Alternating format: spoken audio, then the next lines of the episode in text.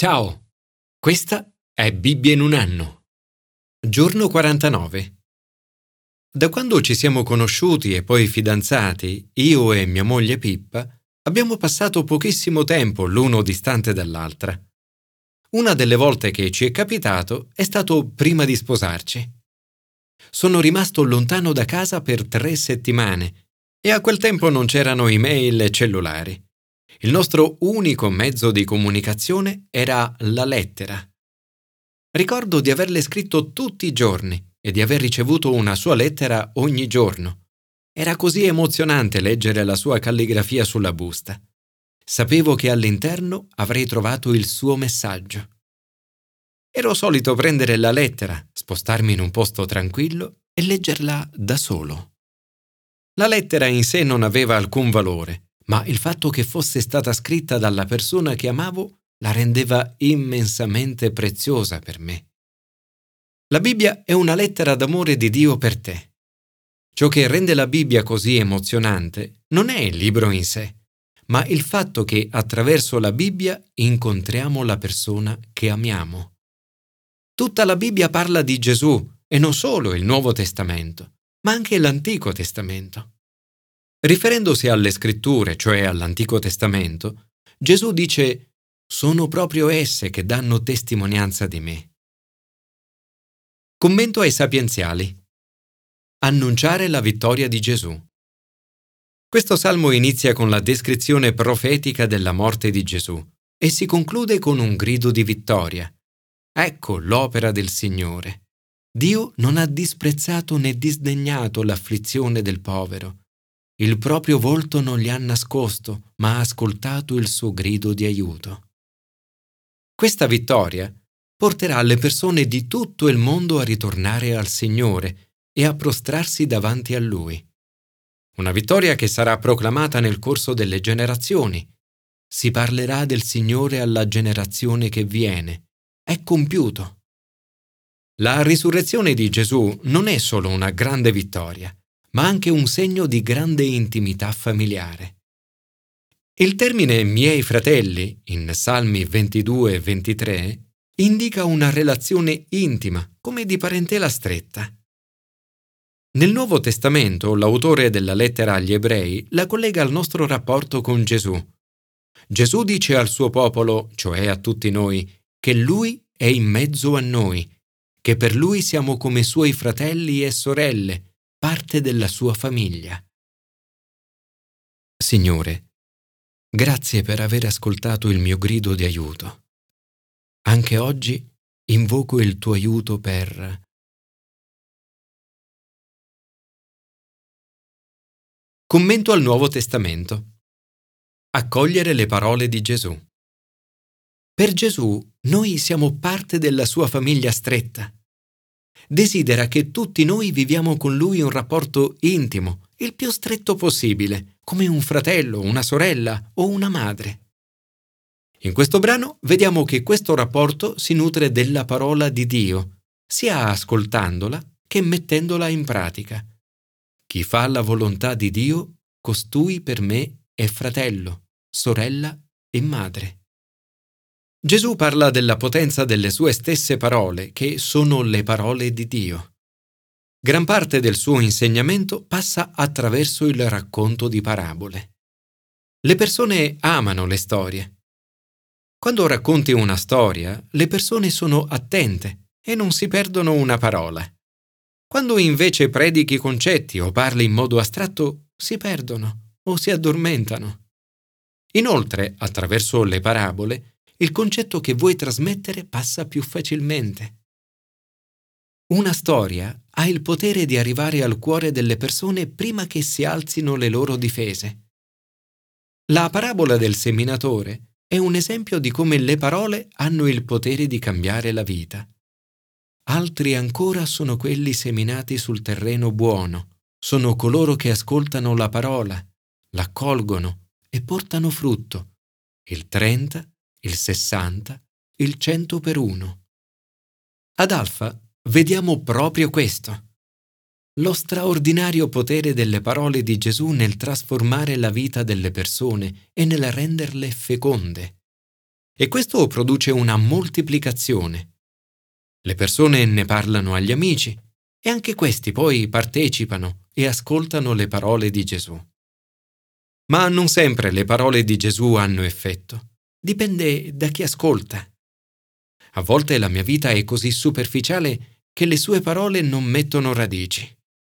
Altre volte i problemi della mia vita o le resistenze, tribolazione o persecuzione mi allontanano da una relazione stretta con Lui.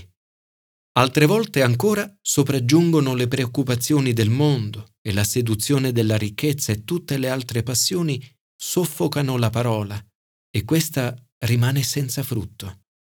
Essere vulnerabili, cioè mostrarsi così come si è, con le proprie fragilità e debolezze, è qualcosa di molto potente. Gesù dice, non vi è infatti nulla di segreto che non debba essere manifestato e nulla di nascosto che non debba essere messo in luce. Lo scopo non è mantenere le cose della nostra vita nascoste, è molto più salutare portarle allo scoperto.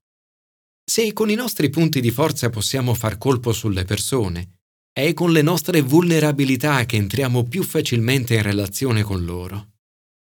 Più e più volte Gesù sottolinea l'importanza delle parole e di ascoltare le sue parole.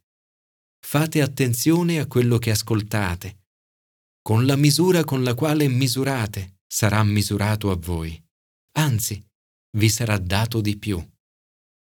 Più tempo investiamo nell'ascolto e nel mettere in pratica la parola di Dio nella nostra vita, maggiore sarà il beneficio che sperimenteremo. Dovremmo tutti cercare di mettere questa attività come nostra priorità assoluta. Se dedicheremo del tempo ad accogliere le parole di Gesù ogni giorno, non ce ne pentiremo. La parabola del seme che cresce ci dice che una volta piantate nella nostra vita, le parole di Gesù porteranno frutto. Raccoglieremo. Nell'attesa del raccolto saremo certamente chiamati ad avere pazienza.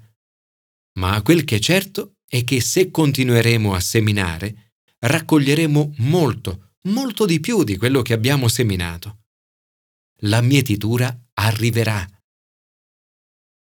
Signore, aiutami non solo ad ascoltare le tue parole, ma anche ad annunciarle agli altri, per vedere la mia vita trasformarsi e con essa anche quella delle persone a me vicine.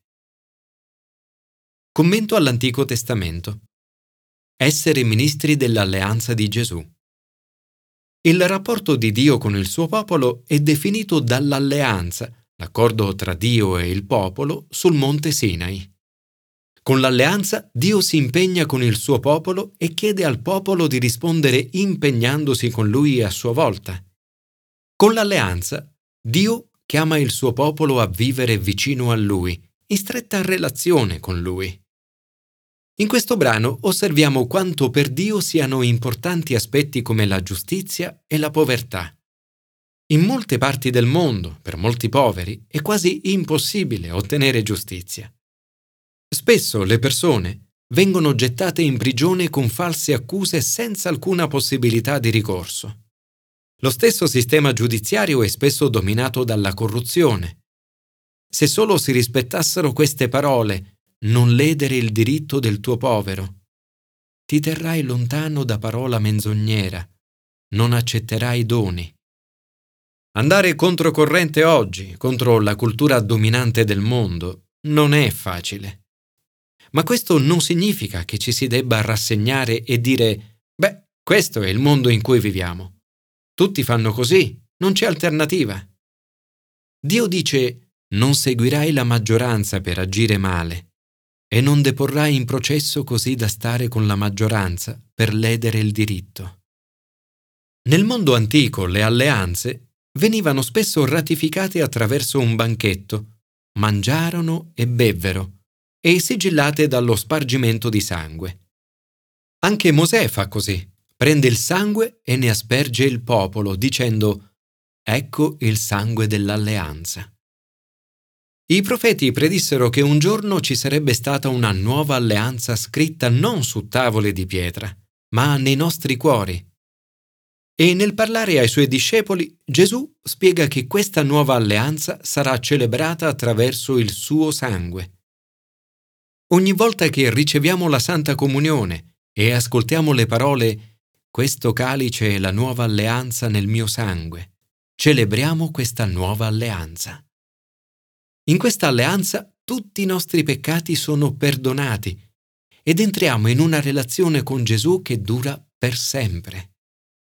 Attraverso Gesù diventiamo ministri di una nuova alleanza.